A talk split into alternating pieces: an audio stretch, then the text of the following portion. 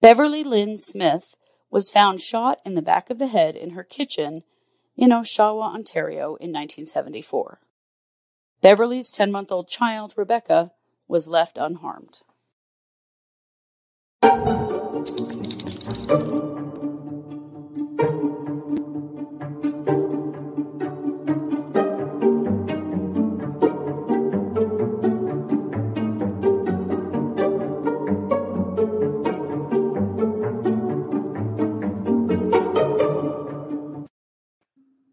Hey, everybody, welcome to True Crime Paranormal with the Psychic Sisters. I'm Christy Brower, here with my sister, co host, and partner in crime, Katie Weaver. Hey, Katie. Hello. Hello, how's it going? It's going well. Well, Yeah. glad to hear it. The sun's shining, the birds are singing, the puppies are biting. I things seem pretty normal That seems pretty normal, I think. Mhm. The college kid is home for the summer, so yeah, Yep. also very cool, very cool. So, we're gonna have to like become normal people again because we've Mhm. just really kind of given up. You know, we just we dress ourselves out of clean laundry baskets and we eat dinner if we want to, and if not, we don't. And or maybe we just eat a late lunch and have a cracker for dinner later on, or you know, buy random groceries. And uh, we've lost all sense of structure. So maybe this will be good for us. it, it, it may be because I'm Mhm. sure that, uh, well, Mars is going to disapprove of a lot of that. Oh, rest assured, I will now know when I don't look good, when my Mhm. hair shouldn't be worn like that. When are Mhm, you wearing that outfit to the store? mhm. When I will I have not known now for a good nine months if what I cooked was gross or not. So now I'll be sure to be informed. Yes, yep. True, we true. go. Well, Yes. very exciting. Mhm. So, we have a lot in this episode for you, so we, We might do. as well get started. Katie has a missing person spotlight for us. I do.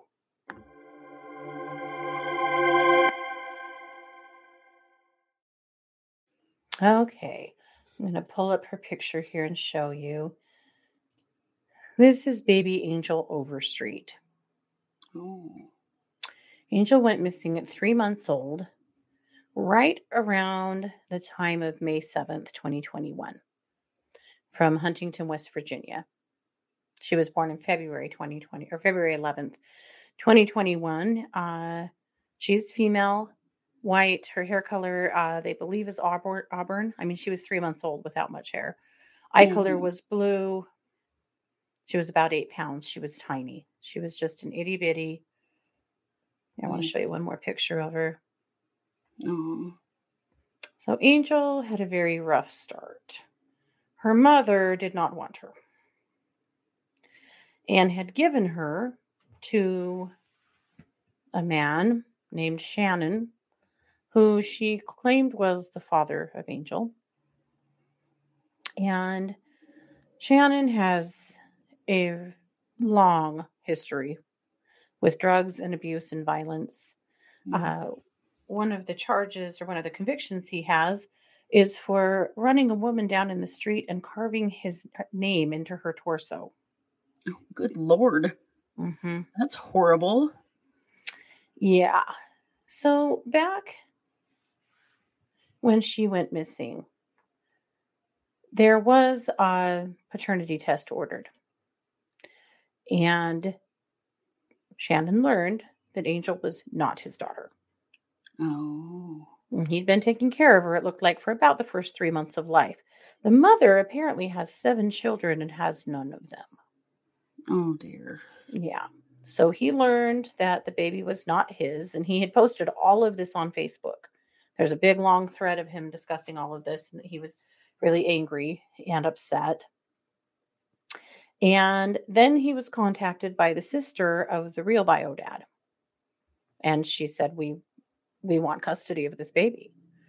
And he didn't want to give up custody of the baby and wanted to fight in court, but didn't have any money to do so with. Also, that criminal history is going to come back and bite you. So, CPS came knocking. Uh, he was served papers. He was served papers from the courts that these people were suing for custody of this child. hmm And shortly thereafter, CPS knocked on the door to discuss this with him. And he told them, I don't know why you're here. CPS came here yesterday and took her. Oh. And CPS says, No, we did not. And that, boys and girls, is where the story ends. Are you serious? They didn't pursue it further? They say they don't have her. He says he doesn't have her. Where the hell is Angel? Right. The bio family certainly doesn't have her. And he also then ended up he's ended up in trouble because he drug his 80 year old mother across the lawn by her hair, nearly killed her. Her dog got in the middle of it and attacked him. And she says that that saved her life. It's a really Mhm. scary and concerning situation. Uh yeah. And so, at any rate, this is the uh, when and as far as I know, he's actually in jail still for the attack on his mother. But at any rate, there's just nothing. So the mother is not advocating for her to be found, and it doesn't seem like the bio family is doing much either, and the case is just not even being worked. So God. locals in the area learned about the case and have made some noise in the press and have a Facebook page, a Facebook group where they're discussing the case and Mhm. trying to make someone do something. Shortly Right. after she disappeared, there was one search effort, and it was a pond on some property that belongs to Shannon's family. But Mm. there was a brief search, and then no uh, results were shared, and that was just that. So I feel like Shannon, or I'm sorry, I feel like Angel's story deserves to be told Yes, it does. because she was either murdered by someone who didn't want to have to turn her over, or CPS lost her, or he gave her away or hid her in some other way. Yeah. But- Because that's a pretty easy story to tell Yeah. About CPS. Mhm. However, in big places, Yeah. this stuff does happen, and that's horrifying. That's what's scary about this case. We have seen CPS mess up big time here in the last while. I mean, it makes me think about Harmony, you know? Well, there are a lot of mess ups that have happened through the pandemic, and this would also have been, you know, when things were really bad. Mm-hmm. And that's scary. That Yeah. That does make Yeah. you really question like what the hell? Like Mm-hmm. that child has to be somewhere. Yeah. Yep. So if you live in that area and haven't heard of this case, now you have.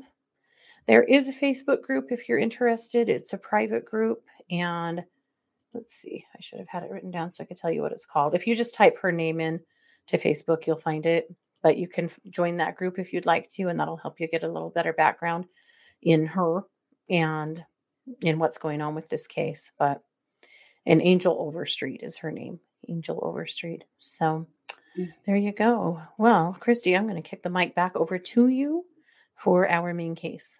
Okay.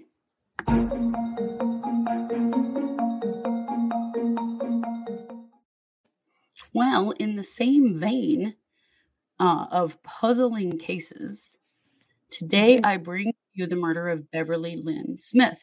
Now, there is a brand new documentary out on uh, Amazon Prime called What Happened to Beverly Lynn Smith? Because what the hell happened to Beverly Lynn Smith? Yeah. This was uh, near the end of 1974. She was found shot in the kitchen in her kitchen. Her 10-month-old baby girl was in the next room. She was fine and unhurt. Her husband was at work. He worked in a factory. He had called in the evening to check in with her and she hadn't answered. And that immediately concerned him and Mhm. we'll talk about why. So he called the neighbors across the street and he asked Linda, this is Linda and Alan Smith. They're not related, they're just one of Mhm. those, you know. But Linda goes across the street and knocks on the door and no one answers and she starts looking in windows and she sees Beverly laying on the floor. Oh, dear. So her husband, they tell her husband that something is wrong. Get off the phone, call 911. and Alan Smith, who is who was Linda's husband at the time, went across the street, and the story gets a little murky. Either Alan kicked down the front door or the paramedics did, and, and I don't know if anybody knows for sure. Somebody kicked down the door. They get in there, they find Beverly dead on the floor, and baby Rebecca uh, in like a crib or something, and she's fine. But clearly has been that way for a little bit, you know. There were she'd had a phone call with her sister. She didn't feel safe. And Beverly had said that quite a few times that she didn't feel safe at night. She was nervous. She didn't like being home alone. There was a lot of stuff that really was concerning for her Yeah. living in this place. Well, it turns out that her husband, Doug, was kind of a small time pot dealer. Okay. And it is believed that this was a drug deal gone wrong. And when, and that there was no forced entry into the house. So it's believed that Doug called to check on her to see if, you know, somebody had stopped to pick up some weed and that had gone okay. hmm And when she didn't answer, he got real worried. Like he Mhm. knew something could Something be up was there. up. And, Yeah. and it was clearly someone that she had let in because no one had broken into the house and the house was locked, you Mhm. know? So basically, that's all we know for like 30 years. Wow. This case goes totally cold. But Beverly has a twin sister, Barbara. And Barbara has just never been okay with what happened here. Why has there never been a suspect? Anything. So she starts really pushing for some action on the part of the police. Fast forward to night or to 2007 from 1974. This is how far we went with nothing. wow. So she starts kind of making some noise and pushing the police. And so they Mhm. begin talking to some people who live in the area. And they talk to this man named David, who turns out to be a friend of Alan Smith, the guy from across the street. Wow. David implicates Alan and says that he saw Alan at Beverly's house. What? We don't know if that's actually true or not. So that makes the police start looking at Alan Smith. They Mhm. interview Alan. Alan is adamant that he had nothing to do with her death. He's he's the guy that kicked in the door that was there when they came and found her body, right? He's adamant that he had nothing to do with her death. So the police begin what is called a Mr. Big sting. So this is in Canada. Okay. So, well, okay, they do two different things. They start working on Alan's ex-wife Linda because at this point they're divorced. Uh huh. And she's a pretty vulnerable older lady, struggling a bit. hmm So they call her in and start talking to her and interviewing her. And then they talk with a woman in her church. Her name was Janet. And Linda's friend, they talk to her and they say, you know, you really need to put some pressure on her to tell the truth because she's lying here. She knows something. Her husband did something. Like, pressure her to Mhm. tell the truth, right? So they keep, they start meeting with Linda and questioning her and pressuring her. Mhm. And then they also start feeding her just kind of random bits of information that may or may not be true, Oh, trying boy. to get her to turn. And at one point, she just in she oh they they make her take a polygraph test. Now, you guys, they have zero evidence against Linda for anything. right. She's just she's vulnerable. She's also trying to help because this was her neighbor. She actually Mhm. found the body, right? Right. They do this polygraph test. The polygraph comes back inconclusive. Big surprise because we know polygraphs are not, you know, admissible in court. They're not that Yeah. accurate. So they're like, we know you're lying. We know you're lying because this was inconclusive. So she admits to killing Beverly, Wow. except they know she didn't. And so when this doesn't work to bring out some information about her ex-husband Alan, which is what they were really trying to get, Sure. they start the most emotionally inhumane, gross sting operation against Alan Smith I have ever seen. Oh boy. So what they do is they get these two, they've got two undercover officers working on this. Mhm. So Alan loved to fish. He would like to ice fish, and he was a big Mhm. fisherman in in Canada. Okay. You know, this was sort of um a, a an area where you could go do outdoorsy things. Not for this was a suburb, and Yeah. know, not that you know, kind of an outdoorsy sort of place. Sure. So one day, Alan meets Danny. hmm Well, Danny's super friendly. They have a good time fishing together. And before you know it, they're just best friends. And Alan is so pleased to have a friend. Alan's had kind of Mhm. a rough life. He's got some learning disability, I think, hmm and has struggled a lot. hmm Also, at one point prior to this, he had been accused of Beverly's murder, but they held him for a short time. Um, but they had to let him go because there was no evidence. But that had- sure. Kind of made him a pariah, and you know, Yeah. he he struggled. So he and Danny Yeah. become great friends, and they're like hanging out every single day. And hmm Danny's helping him, and like if he's out of money for cigarettes or if he needs help with anything, Danny's right there to help him do it. And you know, Oh, acting acting like a friend. Also creating some kind of financial dependency, like, hmm and this goes on for a long time, months. Wow. And so uh Alan admits to him that, hey, you know, a while back I did a little jail time. They thought I killed this woman. I didn't. hmm I'm innocent, but it's been this really hard time. Mhm. So that kind of opens the conversation. So right. the police think they're making progress. So, what they decide to do is get Alan involved in some drug crimes so that they have some leverage on him. My God. So, in comes Jack, who is like the dealer that Danny works for, supposedly, because this is all fake. hmm And so they start getting um, Alan involved in like doing some drug sales. All the drug sales are fake. All of the people buying the drugs are undercover cops. Like the whole thing is bullshit. hmm But Alan thinks it's real. Alan thinks Danny is his friend. They have Mhm. 15,000 hours of recordings of their conversations with each other Oh because my they're mic'd God. and recording everything the whole time. And This is like a really bad episode of The Truman Show. uh it it is. It's Yeah. yes. So they just keep upping the ante because they're trying to really stress him out, freak him out, maybe get him to admit to something. So they they do this big drug deal and he it's like supposedly $80,000 worth of drugs that they're selling and he does the Alan does the delivery.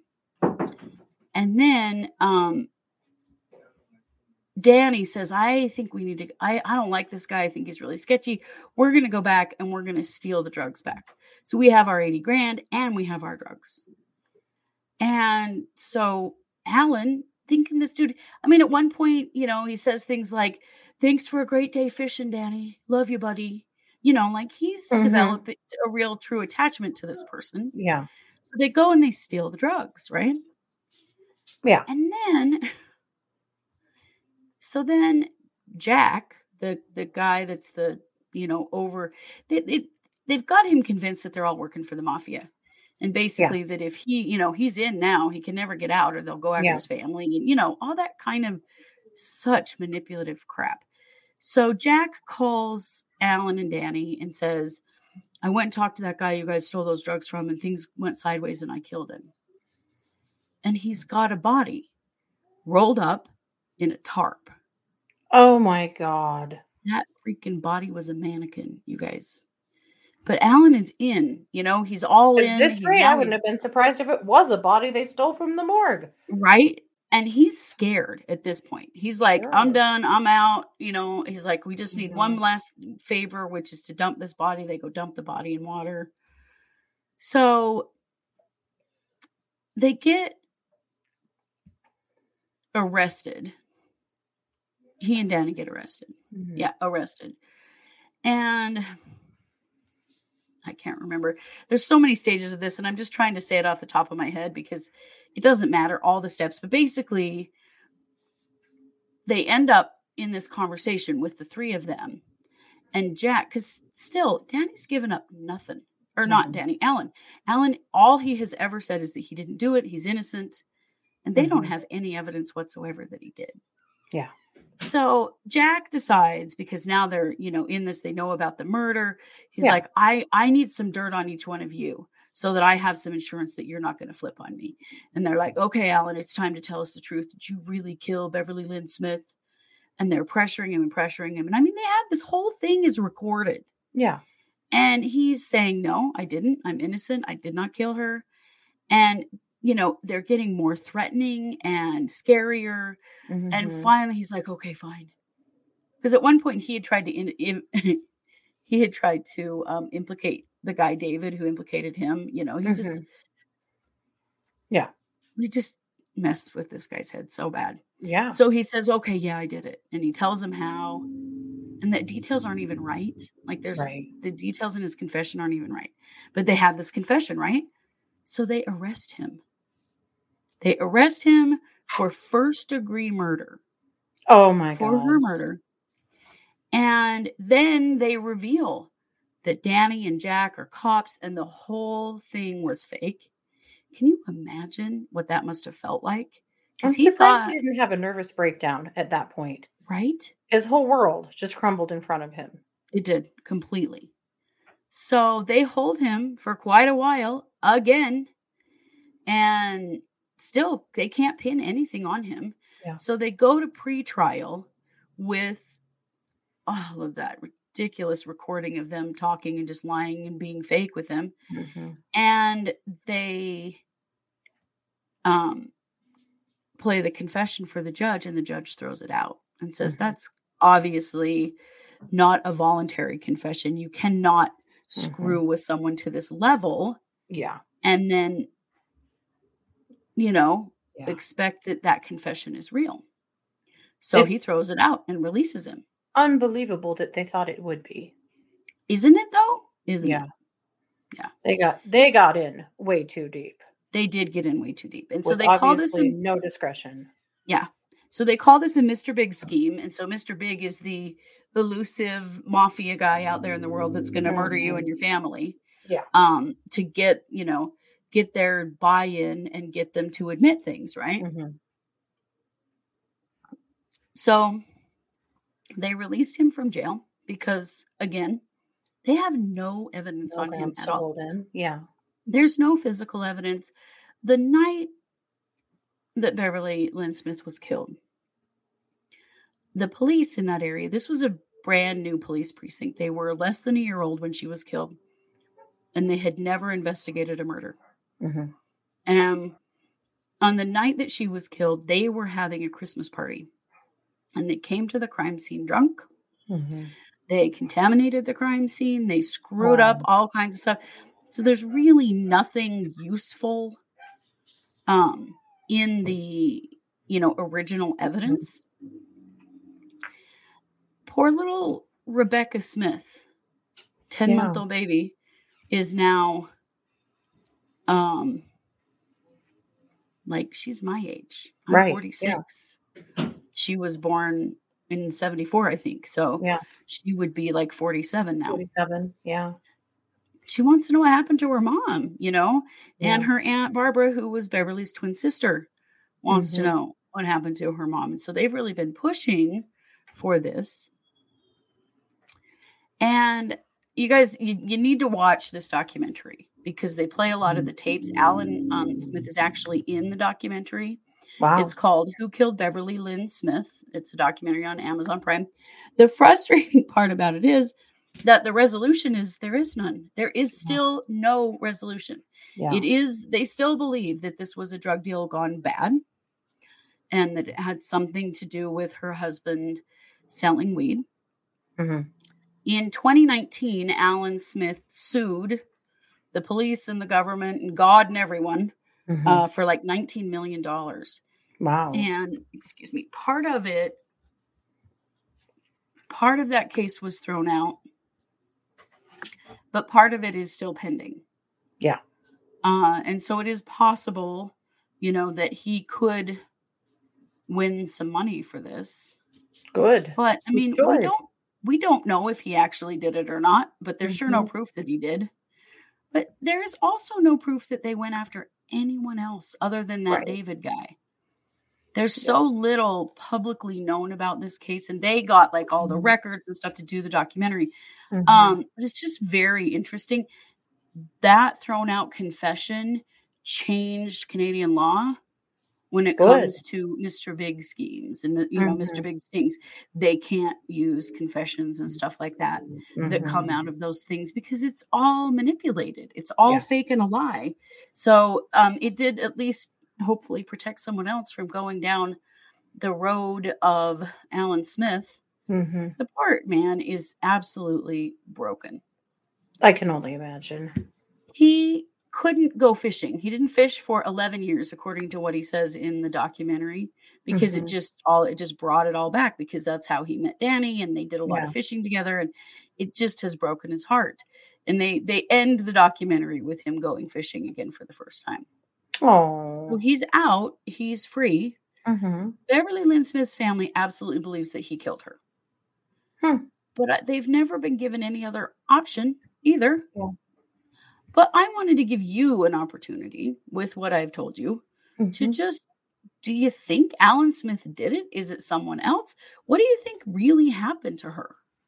I do not believe it was Alan Smith. I don't. Who I see enter that house is a fairly young couple around the age of her and her husband. Um, the, the woman I see going in the house looks a lot like her, actually. Long, long hair. And Yeah, here I was going to show. This is actually, I feel like they were both had long, kind of darkish hair. Uh, the, the couple that came over. This is her and- and her husband and the baby when she was brand new. hmm Yep. I do feel like it was a drug deal. I feel like these were people that were kind of maybe not friends, but friends of friends who came over and they were supposed to make a small transaction. And he got kind of freaked out and aggressive and was like, Well, if you've got this much, then I want more. And she didn't even have more and didn't have anything to offer him and was like, Yeah, that's all I can do for you. Sorry, this isn't really my jam, you know, and that's it. And that he got really aggressive. I feel like uh I kind of feel like the so the way I see it is that the woman actually got sent to the car. But he told her to go get in the car and he's going to finish this up and then we'll go. Ooh. I feel like she knows damn well what happened, but that she Mhm. was very afraid. And I also feel like they immediately moved out of the area, like within days. I've heard that, Mhm. that they immediately moved out of the area. I feel like she has always known, but that she has, this is a domestic violence situation and she believes that she would be some kind of an accomplice if she says anything. And so she has not. But I feel like there is somebody who knows exactly what happened. She just has been too afraid to say so. But yeah, this was a man that I would say was uh, in his early to mid 20s Okay. and was kind of violent and you know it made him mad that she wouldn't give up more than you know he wanted more and she didn't have more and that's literally what happened. Hmm and that he pulled out a gun saying you know if you don't give me everything that you have i'm going to shoot you and she was like then shoot me then i don't have any more. And he did shoot her Yeah. and then just walked back out and got in the car and drove away like nothing. Yeah. but i agree with the, the drug uh, dealing theory i believe is absolutely true hmm but yeah again i feel like there's a woman who i'm not sure she's still living but i feel like there is a woman who did know hmm but uh, was just so afraid for her own safety just kept her mouth shut and then again they moved away really quick and i feel like it's just that the, this is just one that somebody's going to get away with very sad for her family but i don't think it was the neighbor at all No. Wow. Well, thank you for that. yeah Uh, I honestly to watch the to watch the documentary, it's just gut wrenching what they put that man through, Oh, and you can just feel it, like how broken he is, how heartbroken. How cruel that was. Yeah. I, how could he ever trust anybody ever again? yeah. And what he what they put his ex wife through, same. Yeah. Like some people from her church that were her friends were pressuring her. yeah. to tell them what they- well to yeah. And she didn't have anything to say. But Yeah. you know, you this is the problem with coercion. You know, people fear the police, and so they push and push and push, and so often somebody makes up a story to get them Yeah. to back off. Yep, for sure. Yeah, it's quite a Oh. story. So go watch the um the documentary What Happened to Beverly Smith. It's on Prime. It's really good. It's very well done. Um they play some of the recordings. They play what they call his confession uh which, you know, obviously was not a confession. He didn't even have some of the details right. Like it was like, "Oh, come on, you know?" Yeah. if he'd if he'd like laid it out exactly as they believed it happened or whatever Mhm. evidence they had they botched it so bad from the beginning that they were never Right. going to be able to solve it and they knew it Mhm. and they chose a vulnerable person Yep. To target. to take advantage of it and it's really sad and gross Mhm. It's terrible. Yeah. And it's terrible Yeah. for beverly beverly's family because all they have is that the information that, that was presented at court and the police have failed them so terribly Mhm. what are they supposed to believe? You know, Yeah. it would be heartbreaking to be them. Yep. So, Awful. anyway, that's what I know. So go watch it and comment Yeah. here. Tell us what you think of it. But I, I find that kind of police behavior absolutely disgusting. In Yeah. any case, I don't even care if he was guilty. No, that's That is not wrong. okay. Yeah, Yep. the the enticement and entrapment that they got him Mhm. involved in, committing all these fake crimes. I mean, the the time and money and energy they put into this, it's Mhm. insane. If they'd put that much time into, I don't know, investigating a little more broadly, maybe Yeah. they'd actually figure out who did this. Well, but they they, haven't- put a little more time into not botching the crime scene in the first place, Right. maybe they could have solved this. Maybe you know it was 1974 like forensics weren't much Mhm. at the time but i mean it was so messed up from the beginning I, and i just feel like they needed to find the family was you know going public again and they just needed to find somebody to lay this on so that they could save face and that's what they've tried to do but it sure Yep. hasn't worked Yep, for sure. oh all right well katie i think you have some weird crime time for us Oh, do I though?